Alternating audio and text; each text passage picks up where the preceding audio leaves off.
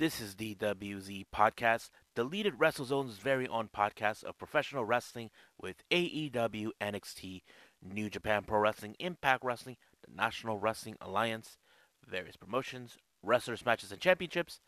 I am your host, J Rod here, folks. So, welcome back, listeners, to another episode. We got a lot of content we're going to be actually talking about. The first one, I feel like I want to get this one out of the way. Now, as you know, I've been talking about Mina Shirakawa many times over. Now, those who have been keeping up what's been going on, what's have been changing, well, let's talk about what happened on November 3rd. Now, this was one of her biggest matches of her career. She challenged for the Wonder of Stardom Championship, aka the white belt, against Saya Kamitani. But man, I can tell you one thing. She has really, really turned things around for her. Many people never did, how do I say this, give Mina Shirakawa its due because people look at her, oh, she's just a nice piece of ass, you know, doing this and that. But no, she has really turned things around. Worked harder than anybody to go where she's at. Like, like she wanted people stop looking at me as some hottie. I want to be respected as a wrestler, and I think that's what made this match really great. I mean, she pulled off many things about this match. Kamitani, as you know, she is trying to find ways to keep her down because she knows that she would put her down by using the figure four leg lock. That's always been one of the things because I did mention Mina has learned to become more methodical on targeting people's knees. I mean, she already did that with Julia. She did that with Ami Sourei. She made that with everybody who come across her in the in the second half of the five star Grand Prix. And now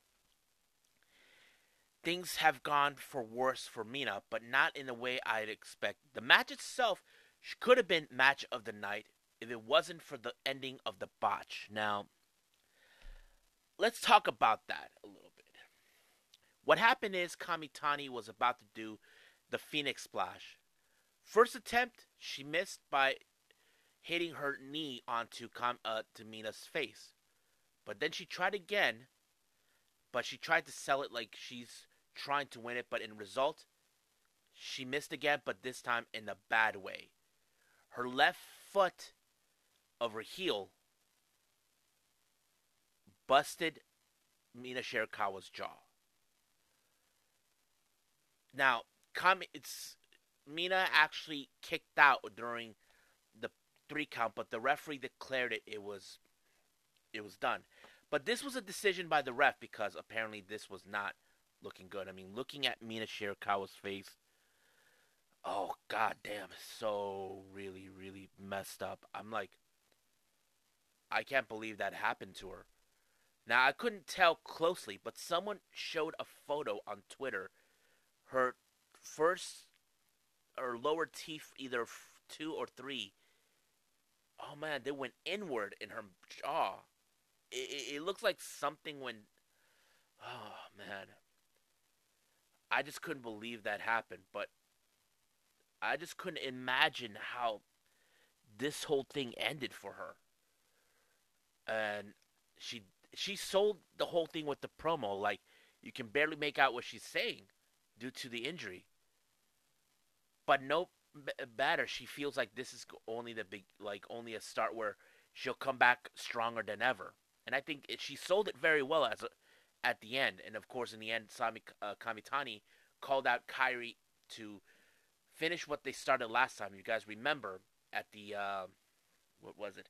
At the Stardom X Stardom, Kairi was supposed to face her, but due to her being contracted with coronavirus at last minute, it pulled her away. But now that that happened, but she Mina went back and did a post match comments. Man, it looked worse when, from looking at it. She looks like like in hell and pain. I, I just couldn't believe it. Uh, I mean, I feel bad like for what Tam and Natsupoi and Waka have to go through, see their own teammate in this fashion. I don't know how Colors felt about it. Well, I don't know about uh, Hikari Shimizu, who's currently in Mexico. But apparently they sent her home to Tokyo, where she's from. Uh, but the real question does remain is What does this mean for her in Tag League? Well, apparently, uh, Waka Tsukiyama, who unfortunately was not involved in Tag League this year, uh, was given an opportunity. Mina reached out to her, telling her that she wants her to take her place, like a pinch hitter in, in, in, in of sorts. Now, Waka was really disappointed that she didn't get in, but now she's teaming up with Saki. Uh, just to get this part of the way, uh, I have to say Waka is in good hands because she's teaming with Saki, who in fact is a far more better. Um, she could play mentor to Waka. You know, she has ten years of experience, which I know of. So I don't. So now they had to change to Waka Wild instead of Kawal Venus. But how would this sell? I mean, look.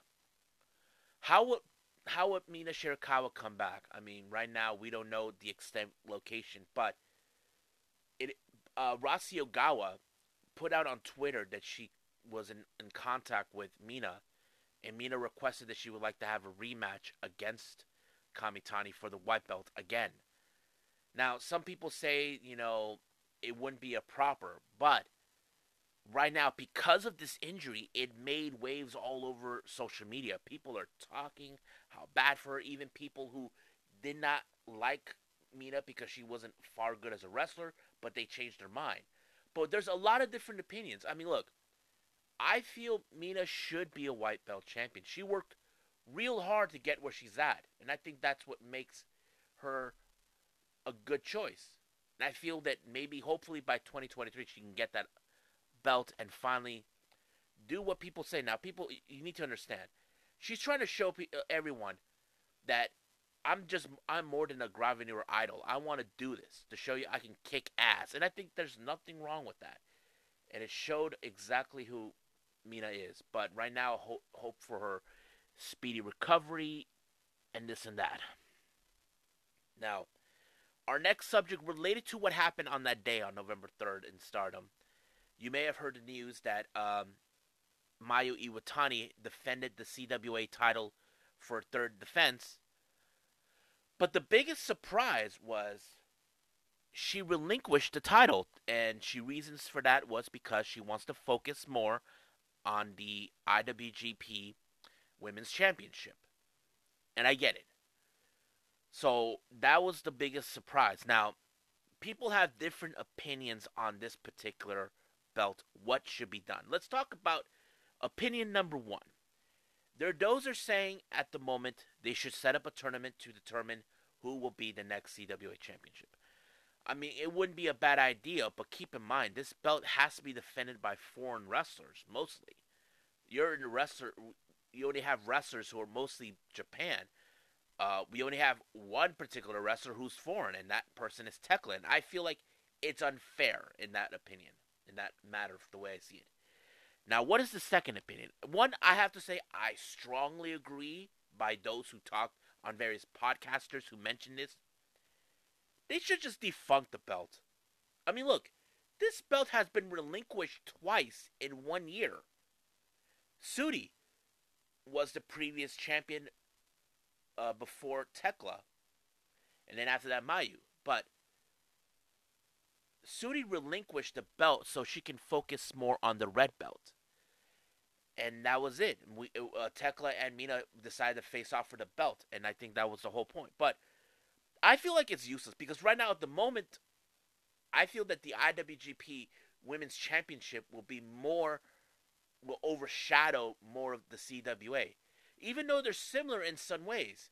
But I feel that the IWGP Women's Championship will be overshadowing the CWA, and I feel like it's unfair. Now, some a small number of podcasters and YouTubers said something that I don't know if it's the right call. Mina Shirakawa. Some people don't see that Mina will ever be a white belt champion. She, they felt that she doesn't fit the mold, that she's better off being the CWA championship, but she stopped worrying about that belt months ago. Her solely focus is I mean look, if they if if Stardom makes that choice to defunct the belt, I'm cool with it. But you're trying to say that Mina Shirakawa is more for this just because oh she wrestled in New York. It doesn't matter. But I feel right now the CWA title is being overshadowed by the IWGP Women's Championship. Stardom needs to do the right, the smart move and defunct it. Not out of our benefit, because right now, what if no one wants it? What if someone focuses? I did saw something with Tekla on her Twitter that she has her eyes off beating, but who's gonna challenge her for that belt? I'll tell you, nobody. And the fact is this: we don't see any foreign wrestlers at all. We don't see wrestlers who are in right now at Stardom. That whole thing changed long time ago when the pandemic hit. That's the problem we're dealing with. So smart move is defunct the belt and solely focus on the IWGP Women's Championship. That's what I think they should do. Now, if you guys think they should, too bad. That's how I see it. But right now, at this point, we haven't heard anything from Stardom. We haven't heard is there going to be a tournament to determine a brand new CWA championship. We haven't heard if they're going to defunk it. We haven't heard nothing at all. So at the moment, it's all radio silence. But I wouldn't be surprised, but quietly, they just say CWA defunct. I wouldn't be surprised. But we'll find out when that day comes. Now, our next topic here, we have Logan Paul at Crown Jewel. Now, many people could say all the effing want about, oh, this guy doesn't know shit about wrestling and all this and that. True. But, oh my fucking god, it was a good match. I have to say, it was an impressive match. I know some of you saw exactly what we saw, what I saw. The buckshot lariat. Yes. Some of you dumb shits out there in Twitter are saying that, oh, Logan Paul did it better than Hangman. I'm like, Ugh. Are you trying to prove once again WWE's far more better again? I think that's full of shit, in my opinion, for anybody to say that. You know why? You don't say that that's how it is. Look, if he thought about doing this move, I'm saying, who cares? How many people have done the sharpshooter? I don't see any of them going, oh, I can do the sharpshooter better. I don't see that crap whatsoever. But I give Logan Paul his due, his credit. He hung in there. But my best moment I did like, he used a selfie to jump off the turnbuckle and land on Roman Reigns on top of the commentator's table. I thought, awesome! I just enjoyed that. But it took only two Superman punches, a, a Superman punch and a spear to put down Logan Paul. Because the entire match, you see how Logan Paul he made that story saying, "Look, I took out Mayweather. What makes you so certain that I wouldn't do the same thing?" Now Roman Reigns, who's acting all calm and chill, is like he's not gonna beat me. You got the other members of the bloodline, including his advisor Paul Heyman, saying we should be worried. And I think that story sold great because it did show later, you know, Logan Paul was not screwing around. He really, really, really sold out that way. I love how that was it. But it took a spear to take down Logan Paul for the tribal chief to re- to reign supreme reign once again. And I think it was a good match. So I was impressed by it. Now, interesting news has been developing. Now, a couple of months back, there's been reports about making a biopic film based on a particular family. I'm talking about the Von Erichs. Now, those who don't know who the Von Erichs are, let me recap for all of you to tell who, who they are. The Von Erichs are a family of wrestlers based out of Texas, and there's been tragedy upon them for many years to come, where the the the sons have been dying left and right, and all of this and that. It first began with David Von Erich, who did a tour in Japan for All Japan Pro Wrestling. His body was found in his hotel room, and there was r- rumors circulating that he was on drugs. And the evidence was removed by another guy named Bruiser Brody, but Br- Brody Bruiser made, uh, said something about why he did it, like why did he remove it. But it is. But of course, their father, the matriarch of the family, Fritz von Erich, I hear that he this guy was cold and a bit uh, hard on on his sons, you know, including tr- making big business, and I think that kind of tells us. And of course, then there's um, what's his name?